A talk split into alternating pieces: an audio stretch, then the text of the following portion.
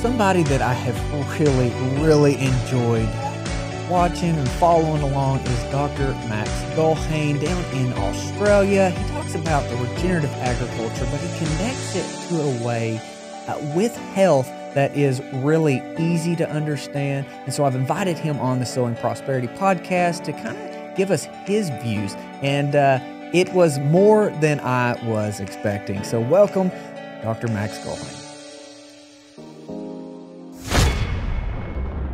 Welcome to the Sowing Prosperity Podcast with host Logan Duvall. This father of four is an Arkansas successful small business owner whose world was turned upside down with the cancer diagnosis of his then five year old son. As Napoleon Hill famously stated, every adversity, every failure, every heartbreak carries with it the seed of an equivalent or greater benefit. Come and join us on our journey to create a blue zone community with a focus on a holistic approach to anti cancer, regenerative farming, and strengthening local economies.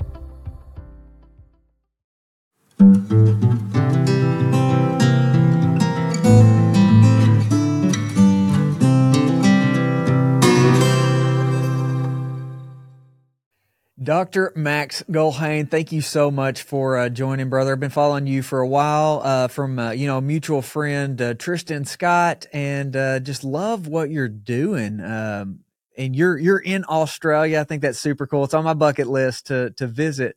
But uh, if you will, tell me tell me like who you are and how you got into medicine, especially this slant on medicine. Yeah, thanks for having me, Logan. Great to be here.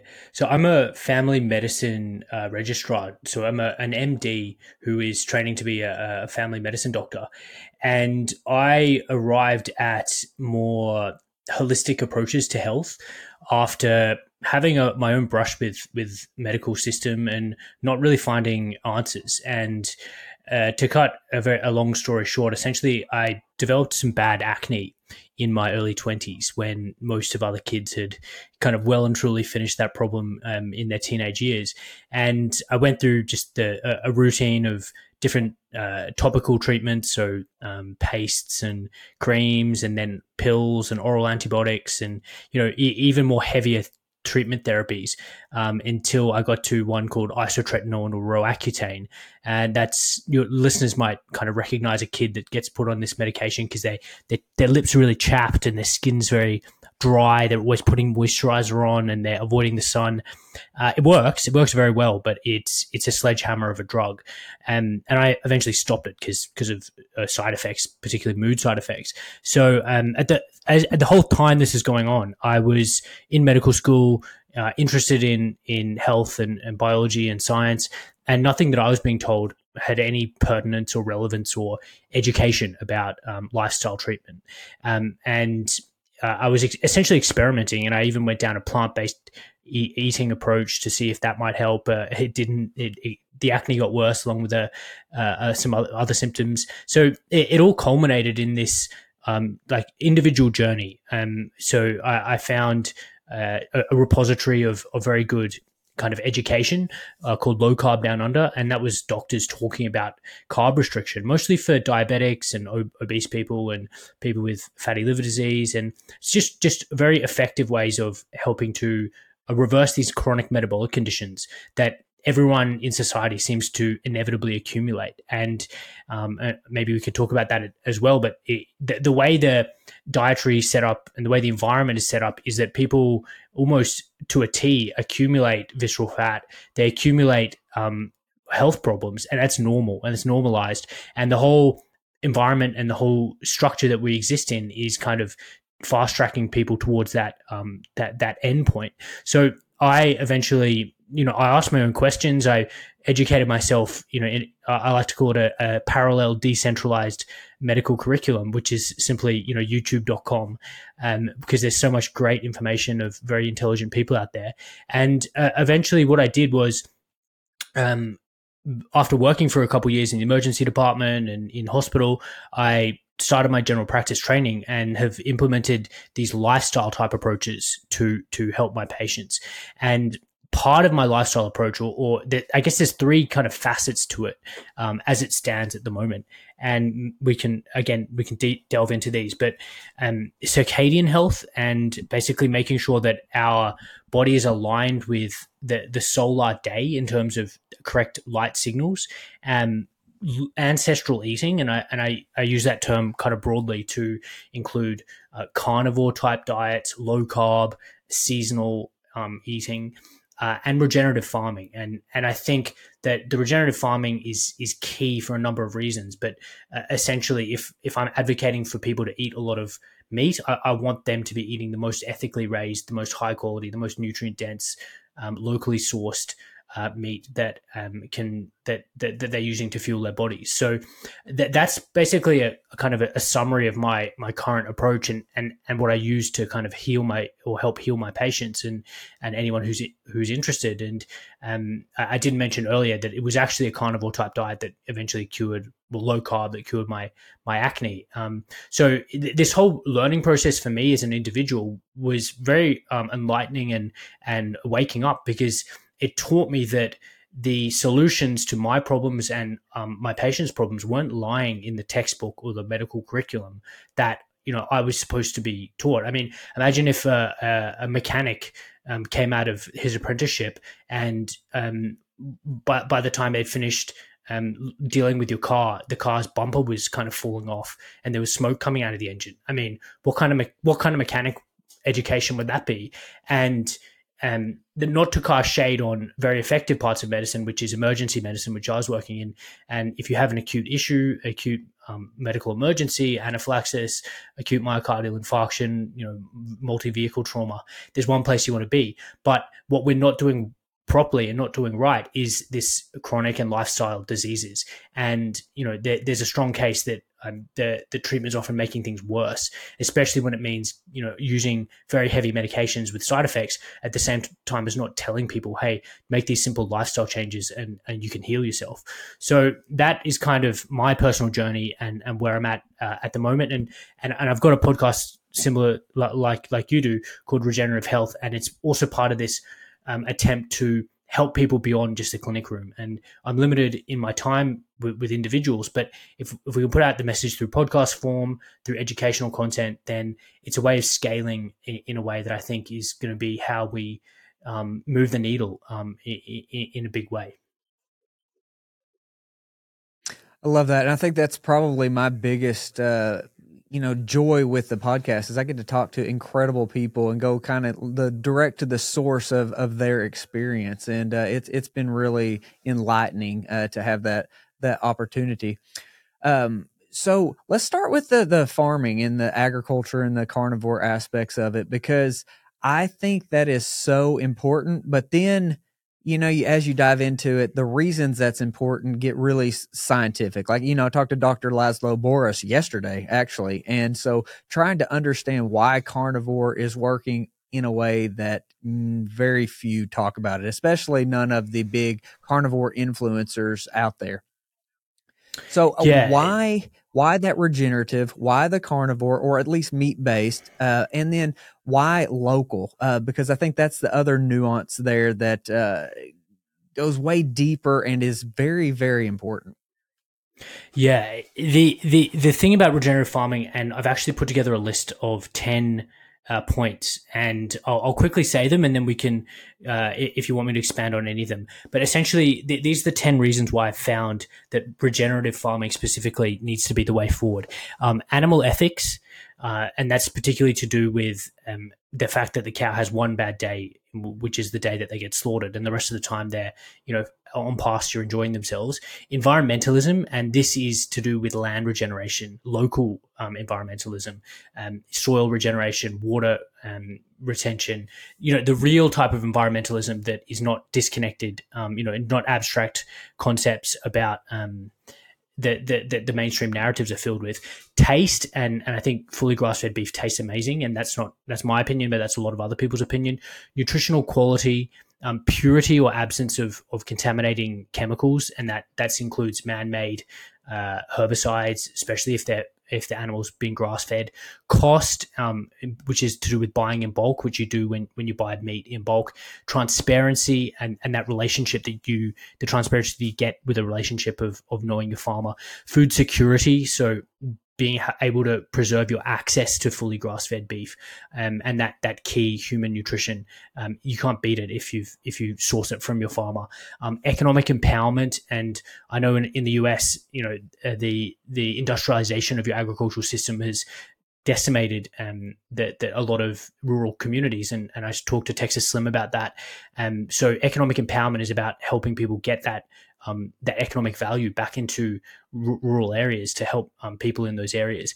Um, and animal husbandry, and I have a, a particular interest in a particular uh, beef cattle called the Nguni. And when you source regeneratively, you're often able to help or or directly facilitate um, the, the, those particular breeds or, or whatever unique breed that your farmer is using. So th- that that's kind of the ten reasons why I think, um, or that I think about why I advocated for it.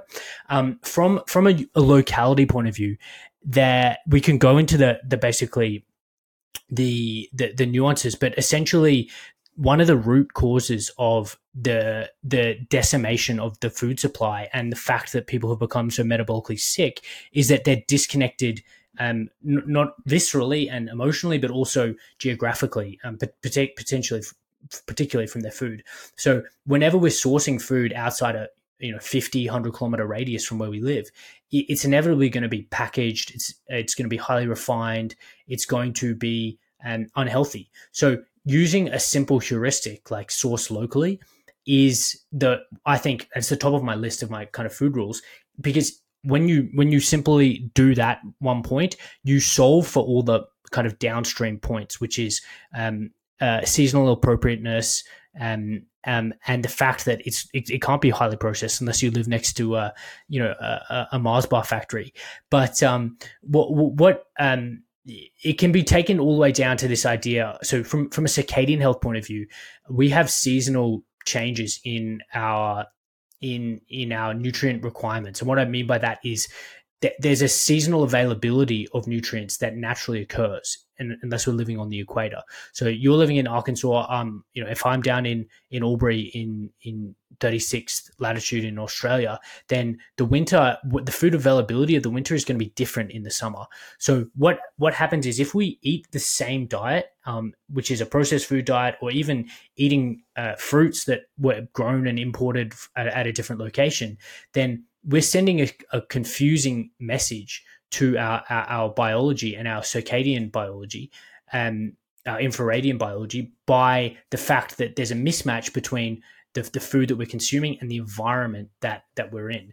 And what what this means is that it eventually it's going to contribute to to putting on visceral fat and developing diabetes because um, th- there's there's fundamentally your body is not expecting that degree of fruit or carbohydrate or fructose um, if it's you know 10 degree 10 degrees celsius outside. So um, th- there's this this mismatch which means that um, ancestrally if you're living in a cold environment then you're predominantly supposed to be ketogenic during that time because the only thing that that's going to be growing might be some root vegetables but it's essentially it's going to be meat. It's going to be animals. It's going to be ruminant herbivores that uh, can survive in, in cold climates. So that that should should make up the bulk of the diet because that's what's available at that time. So so the seasonality component, um, and and I know you, you just recently talked to Dr. Jack Kruse, and he will tell you that it goes even deeper than that. And um, the the food electrons carry photosynthetic information. Um, uh, about the area which the food was grown in. Um, that that's another kind of very complex way of looking at it, but it's not really necessary in my mind. All, all, all you people need really need to know is that the, the most locally grown food is going to be the best for you uh, from a health point of view and for those other kind of reasons that I, that I mentioned.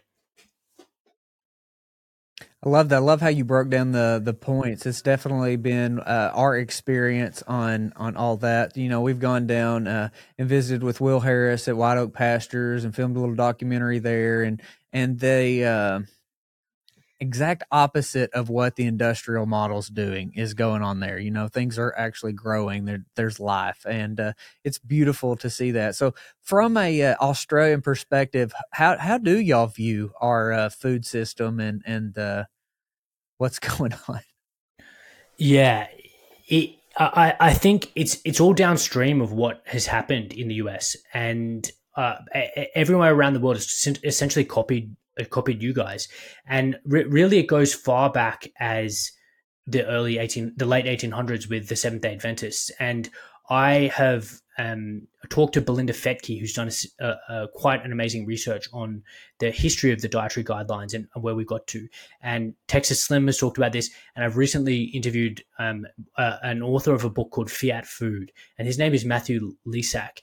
And essentially, th- there's a couple of key checkpoints along the way that that got us to this industrialized food system, and a, couple of them include the, the Seventh Day Adventist uh, religious group who have a, a religious ideology uh, advocating for a vegan and plant based diet. And the people might know John Harvey Kellogg because he inter- he, he essentially um, invented cornflakes for the sole reason of um, basically dampening down libido because w- what they saw as a religious imperative was to stop people from masturbating um, what they called self-pollution and, and, and they believed that that was going to prevent um, people from their religious uh, salvation. So not only did they want their members to stop masturbating, they needed everyone else to stop masturbating.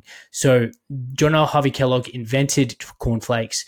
Uh, they pushed out all these bland foods that contain no cholesterol, no animal derived nutrients because they were correct in connecting the fact that if you eat a high quality nutrient dense uh, diet rich in, in in ruminant meat and eggs and full fat dairy, then you are going to have a libido because you are healthy, because you have all the biochemical precursors to synthesize testosterone, estrogen, progesterone, uh, and every, pregnenolone, everything that you need to to thrive and and therefore reproduce. So uh, they, they, were correct, and the, the the reason why this is significant is because the Seventh Day Adventists became the American Dietetics Association. The American Dietetics Association is um, was and continues to be uh, an a branch, an outbranching of uh, a religious group, and under the cover of impartiality, they have pushed their religious plant based um, agenda and, and ideology. So fast forward um, to the early 1910s and, and seed oil started getting introduced into the food supply and basically procter and gamble had a whole bunch of cotton seeds they wanted to get rid of and they repurposed this industrial waste um, sold it as vegetable shortening marketed it to housewives as uh, superior to pork lard um, and that was the beginning of uh, seed oils into the food supply. The soy in, the soy industry came along too, and again they were favored by the Seventh Day Adventists. Um, and and then around the 50s eisenhower had a heart attack. They there's a gent called uh, Ancel Keys who you might be aware of who um, was a physiologist but had um, was hell-bent on on a hypothesis. And he in, in science we the way science uh, is uh, performed to a gold standard is you have a hypothesis and you ha- attempt to disprove it. And what you're left with is uh, you know you, you slowly kind of getting closer and closer to the truth by disproving your different hypotheses. His hypothesis was that animal fat uh, raised serum cholesterol, um, and that serum cholesterol um, would uh, contribute to the development of atherosclerotic cardiovascular disease. He didn't try and disprove this hypothesis. He simply tried to ch- and, and did cherry pick evidence to support that belief. So around the 50s, um, and, and early 60s, the animal fat and, and red meat started getting attacked uh, as a cause of, of cardiovascular disease. Not to mention the, the what I believe are the true underlying causes at the same time, which was a massive increase in seed oil consumption, uh, smoking. There was lead uh, pollution in terms of cars. So there are all these other factors that were um, probably were, were, the true underlying causes and had nothing to do with with these ancestral foods. So um, around the by the time um, and then and then the next thing that really happened that Matthew Lysiak talks about is that the, the US came off the gold standard. And when Nixon took the US off the gold standard, uh, inflation rose precipitously. Everything in the economy went up in, in price. Um, and to essentially obfuscate the um, particularly meat, and to obfuscate the effect of inflation on the population, uh, they essentially uh, ordered a consolidation of, of the food supply and essentially the planting and subsidization of uh, corn and all these these cheap corn commodities. So and, and, there was a massive explosion of, of corn and the need to develop uh, corn processed food products like high fructose corn syrup uh, as, as, a result of that. And then, but by the 19 late 1970s and early 80s, th- this was essentially um, this low fat, uh, high carb, uh, anti animal foods paradigm was basically enshrined in uh, the US dietary guidelines. First, 97 was the McGovern Report, which was written by Seventh day Adventist, uh, who has had obviously a, a conflict, religious and ideological conflict of interest. And then um, by the, I believe it was 1980, was the first official US dietary guidelines, which was, um, you know, grains, grains, grains, grains, and more grains. So I, I, guess I wanted to give that historical background to the listener because what we're dealing with today in terms of uh, two thirds of Australian adults being obese or overweight and a, and a, quarter of Australian children being obese or overweight is that we took uh, the lead from your country um, in terms of recommending this high carb diet. And um, unlike you guys, we we haven't as as as um, far gone down the genetically modified route, and we don't. Uh, I believe we don't spray as much um, glyphosate as you do, but we still spray a, a fair bit. But it's all um, all these are the downstream consequences of uh, of basically policies that have nothing to do with optimal health. And I kind of made that in point in a recent reel, which was um, th- there's a n- n- none of the recommendations that people are advised um, with regard to official dietary eating has to do with health optimization. It's their legacy policies, as I mentioned, of religious ideology, of of of the grain lobby, or processed food industries. So it's all it's all um, quite a sordid uh, legacy of, of, of, those. So and and I guess the the kind of and we can talk about the evidence for for carnivore, but essentially what I see when I put patients on a carnivore type diet is that it, their metabolic problems go away, their autoimmune problems go away, um, their energy levels improve, their inflammation goes away. So it, it speaks to the appropriate or the ancestral appropriateness and, and the cause of their symptoms. If if you remove them and, and put them back on on this meat based diet, they they improve. So um, I hope that was that answered your question in a, in a roundabout way. No, it did, and I'm just kind of uh, in amazed because you you just went through um, history that I I have come to find that you're spot on with absolutely everything you just said. Most, if if not any, uh, really uh, understand that. Understand what you just said and how corrupt and misguided our food system is and the dietary approach. It's uh it's it's frustrating honestly when i sit uh, across from an oncologist and they tell me food doesn't matter and the studies that they say don't exist exist and the studies they try to point to are so flawed from Keys or kellogg and i think if anybody understood the experiments kellogg did they would be utterly disgusted and they would never even look at a box of uh, kellogg cereal because uh, it, it's, yeah the guy was a pervert. He was a pervert. He, he was a pervert. Yeah, I, I mean it, it's disgusting the history of all that, and then how how absolutely misguided the the saturated fat nonsense is. But for right or wrong, I think that that's uh, part of the path, right? It's part of the journey of this uh, awakening, and I feel like, uh, and we talked about this before we got on there, and and about Tristan. I think that our generation is kind of fed up with the uh, approach, the the status quo. I know for me, with my son having cancer, and then going down all those rabbit trails it's messed up and i don't want anybody else to have to go through that and so uh, what is your experience on cancer and carnivore um, and meat and cancer? Yeah and, and you, you mentioned recently that you'd interviewed dr laszlo boros and that's actually a, a really great place to to kind of pick that thread up. So what what um i guess there, there's there's many ways of thinking about cancer but essentially cancer and um, to, to really simplistically um, break it down, it's a disease of a, of a of the cell where it, it the cell keeps reproducing, so it doesn't it doesn't stop reproducing, and um, it, it can be very complex and it's been studied from many different angles. But what what we know now, and this data is really coming from a decentralized um, scientific point of view, and maybe we can talk about the difference between centralization and decentralization as it applies to science and medicine. But essentially, when we look at the mitochondria. And and for the listeners who um, aren't scientifically based, th- think about your body as a, as as a, a, massive accumulation of different cells, and in in your organs, in your heart. uh, you have different cells. You have cells that are good at contracting and pulling together so that you, they can pump your heart. In your brain, you have cells called neurons that are really good at transmitting electrical signals so you can to power your brain.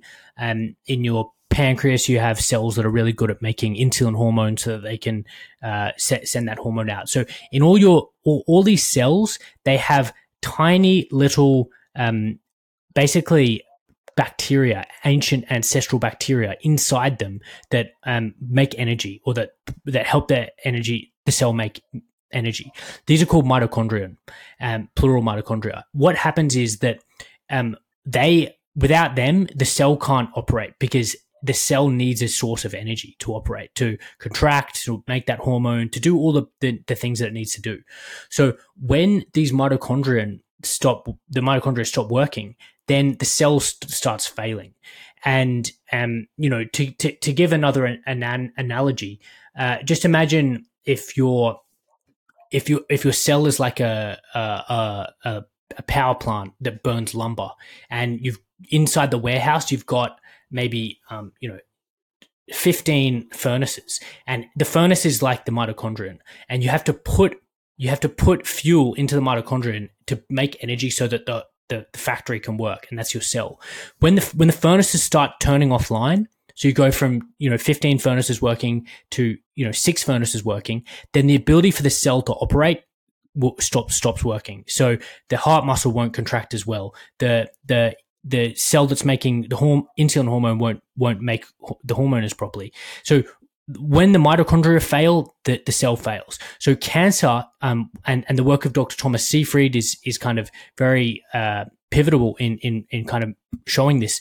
Cancer is what we what's called a, a metabolic mitochondrial disease. So when the mitochondria stop working, then uh, will fail. Then the cell starts um starts malfunctioning and cancer is just one of those diseases that can occur. And the other diseases include things like um, obesity diabetes which is the downstream effect of, of, of metabolic dysfunction insulin resistance um, neurodegenerative diseases like alzheimer's and parkinson's autoimmune disease. They're all all these have a common uh, origin in the fact that, that, that they represent failure of, of the mitochondria um, and and if it happens in one organ particularly, then you you get that that disease. So what he sh- what Dr. Seyfried shows is that um, when you uh, when you can if you put broken mitochondria into a healthy cell, then the cell will you still have a problem. But if you if you put healthy mitochondria in that broken cell, you can rescue the cell. So the mitochondria are everything, and um, what what what this why this is relevant to cancer is big and meat is because what we want to do is help the the, the health of those mitochondria as much as possible. And one of the things that um, breaks them and contributes to their dysfunction is that that compound called deuterium. Uh, it's essentially a heavy isotope of hydrogen. Not to get too too complex, but what happens is meat is very very low in this heavy isotope of hydrogen. So when you're eating a carnivore or very low uh, carb diet, you're getting a very, very low dose of deuterium and you're helping your mitochondria function as optimally as possible. Conversely, if you're eating the seed oils, the soy oil, the corn oil, the um, you know the Walmart um, buffet standard, then that diet is going to be very rich in deuterium. It's obviously going to be rich in refined sugar as well and carbs and seed oils. So um, the deuterium is is like very very harmful to those mitochondria and those energy producing cells. So when we eat uh, a carnivore type diet, we are essentially eating a deuterium depleted diet, and that is the most conducive to helping um, our mitochondrial function. So what does this look like? Well, groups, um, the collaborators of Dr. Laszlo Boros in Hungary have used a deuterium depleted diet to treat cancer um, for well over 10 to 15 years now. And there's group in another group in Hungary called Paleo Medicina who have done similar things and they use a very, very low carbo, well, zero carbohydrate, high animal fat uh, carnivore diet um, and getting similar results. So at this point, there's just a, a, growing accumulation of, of anecdotal evidence of the, the benefit and, and this disease free um, survival and just more and more time of, of people who are maintaining um, themselves without cancer uh, on on a very very low carb diet. So the, the, the way to think about it is um, deuterium depleted diet is going to be the best to help those failing mitochondria, and carnivore or high fat carnivore is um, you know one way of implementing that low deuterium diet. Yeah, I think Gabor uh, book is uh, extremely uh, worth reading. I think everybody, especially if you have a cancer connection, you need to understand that. So, deuterium is something that uh, we just simply don't uh, talk about, and I don't know anybody uh, in in the realm of cancer as far as around here that ha- is even has that on their radar, and uh, it's kind of terrifying when you look at how positive going down that route is working and we're not. So uh, it's it scares me a little bit on what's actually going on there. What what uh, I'd like to, to, hear from you is what have you found to strengthen mitochondria? Um, because you know I think uh, Dr. Chris Palmer has done a phenomenal job with uh, brain energy in in his book on the psychi- psychiatric issues, the the brain issues that uh, we can have based off of uh, poor mitochondrial function. So what can we do to boost you know, uh, mitochondria? Yeah, that, that that's a great question. And if if we're putting mitochondria at the center of disease, and and that's what it is, it's it's the center of what's known as uh, Dr. Doug Wallace, who's a pioneer in this field, calls it um, the mitochondrial bioenergetic etiology of disease. So if we're holding that um, the mitochondrial dysfunction is at the root of, of, of what we're seeing from a chronic disease point of view, then you're asking the million dollar question, which is uh, how, what can we do to um, maximize and optimize the function of the mitochondria. And the the answer to your question, to this question, ex- also uh, in, explains why um, it isn't more, more widely implemented. And everything that optimizes mitochondrial function can't isn't monetizable. and and I'll and I'll go through them um, in, in in turn. So uh, sunlight, sunlight is a key way of optimizing mitochondrial function on on a whole bunch of levels.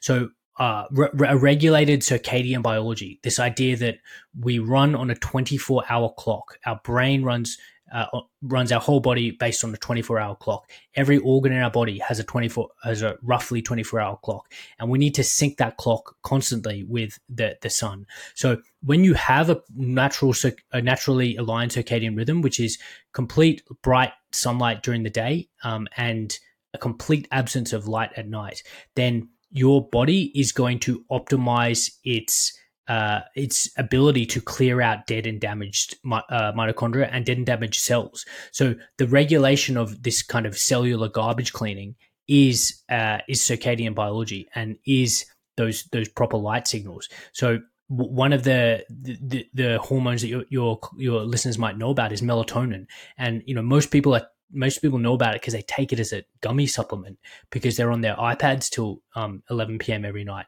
But you make melatonin in your pineal gland uh, a- every night as long as you don't see blue light, blue wavelength light, because that is a daytime midday signal that turns off that that key hormone.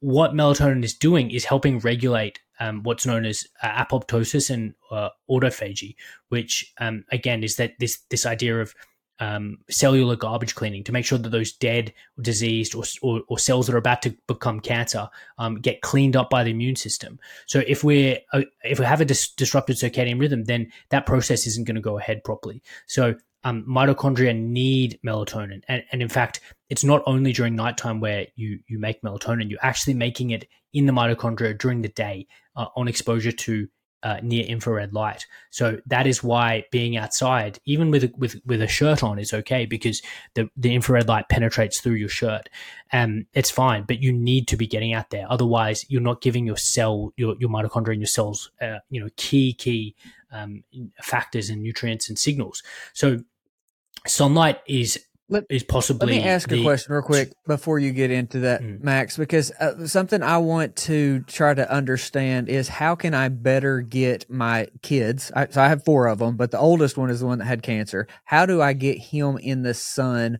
more, or how do I get the biggest benefit based off what he's wearing when it's cold? I, I think that's a you know a reasonable question. Most people that I've talked to about this have is well it's cold how am i supposed to get sunlight um, so what what's what's your say on that and then please go back into how we boost mitochondria. Yeah, so so certain fabrics um, allow penetration of of uh, near infrared light better than others. So that just a looser weave clothing will will allow that to come through. And even if it's winter, you're still getting infrared infrared light. So uh, that that is a, a key point.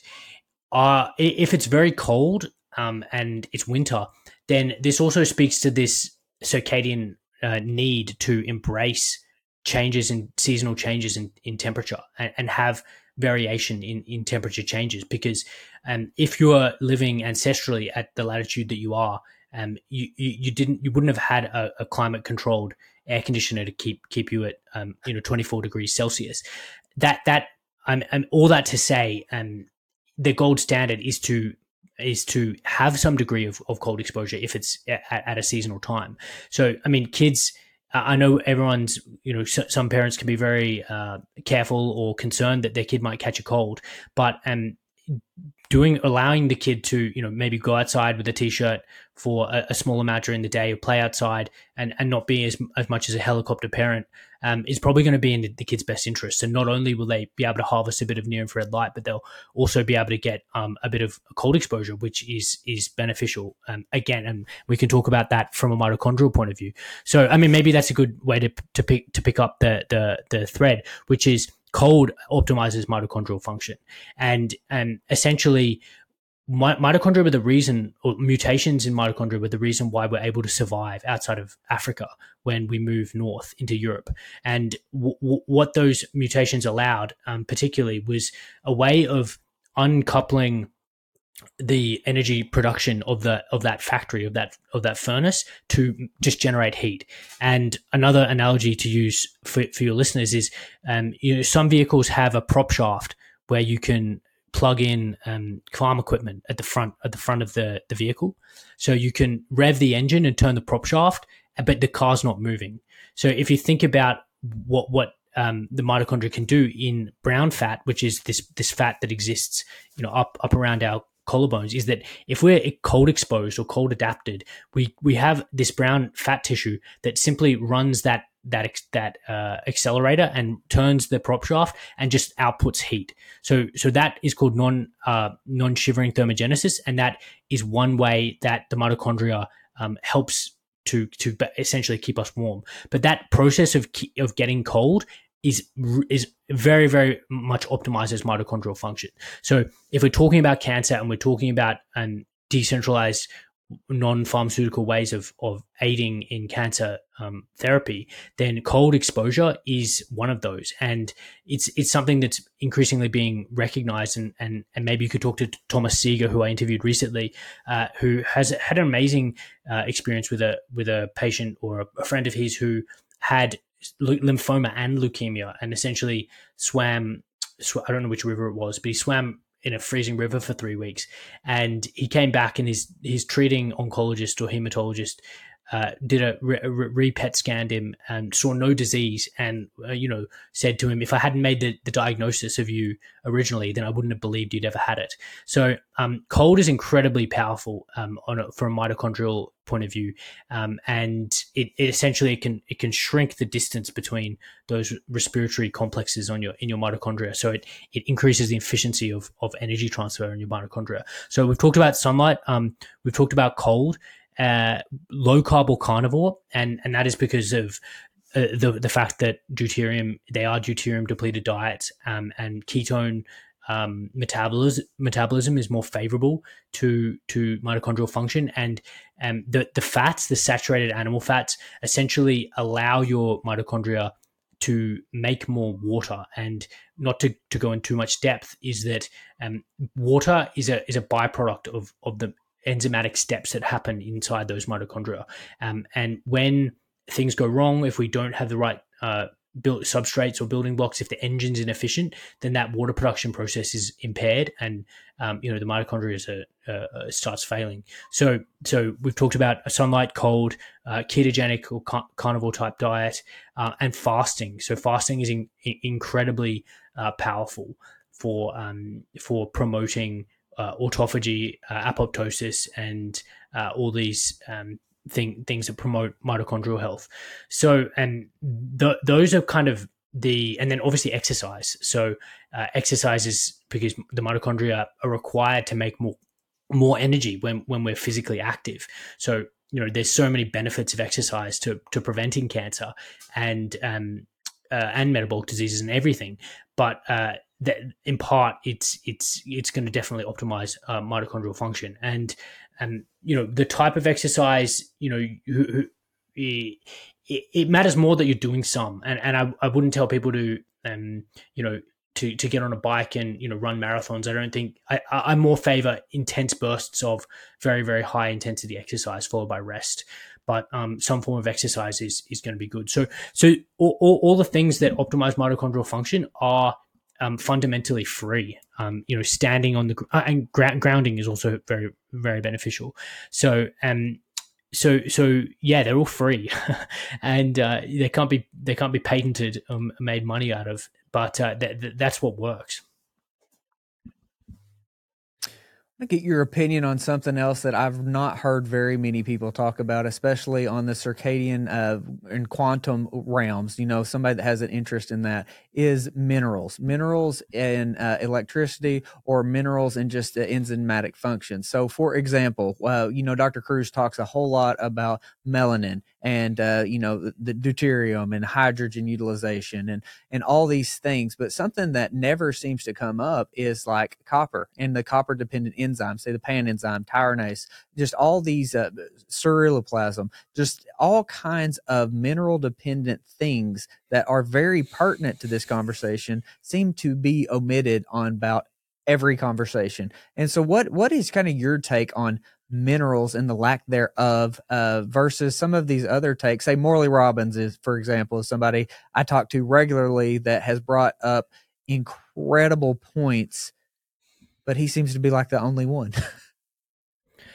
yeah, and my, my, my general point or approach is that I think if if we're eating a nutrient dense species appropriate diet, which is rich in, in, in animal food, in wild caught seafood, uh, in in uh, you know seasonal appropriate um, fruit if we're metabolically healthy uh, in in, in a little bit, uh, and we're doing everything else right. We're getting that sunlight. We've built melanin.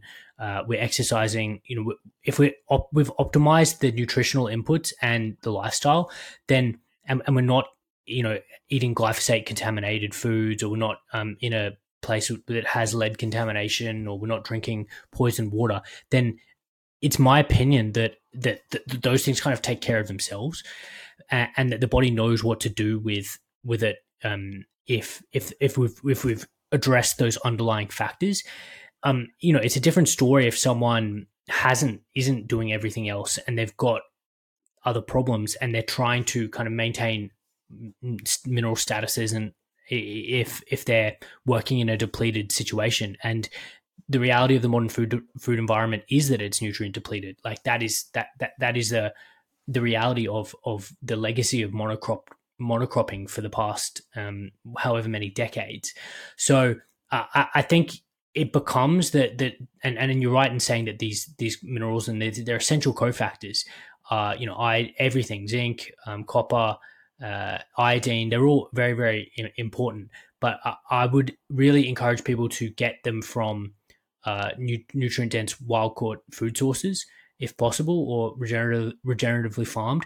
And and I really feel like if you're doing everything like that then the need for supplementation or the need for direct targeting um, is is not really there in in my mind. That's just my opinion. Um, and again because we're, we're really dealing with the more root root kind of cause of the problem yeah, I love that. I love the idea of being able to get it from food. I just find it almost uh, impossible based on, at, at, least for me, I'm in the middle of monocrop land um, at Tyson and Walmart world, right? Like everything is very convenient and easy and poison right here where I live.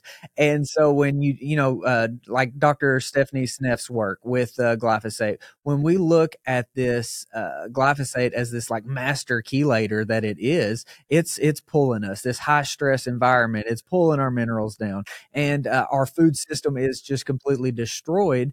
And Morley uh, pointed to a couple um, experiments they've done on like liver and trying to find the mineral content and copper.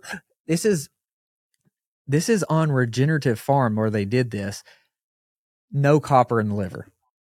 Now, so like that, you know, that's our primary food source to get, say, say copper, and uh, it just scares me on on not knowing if it's even possible to get it from our food based on all the different things that we've kind of talked about.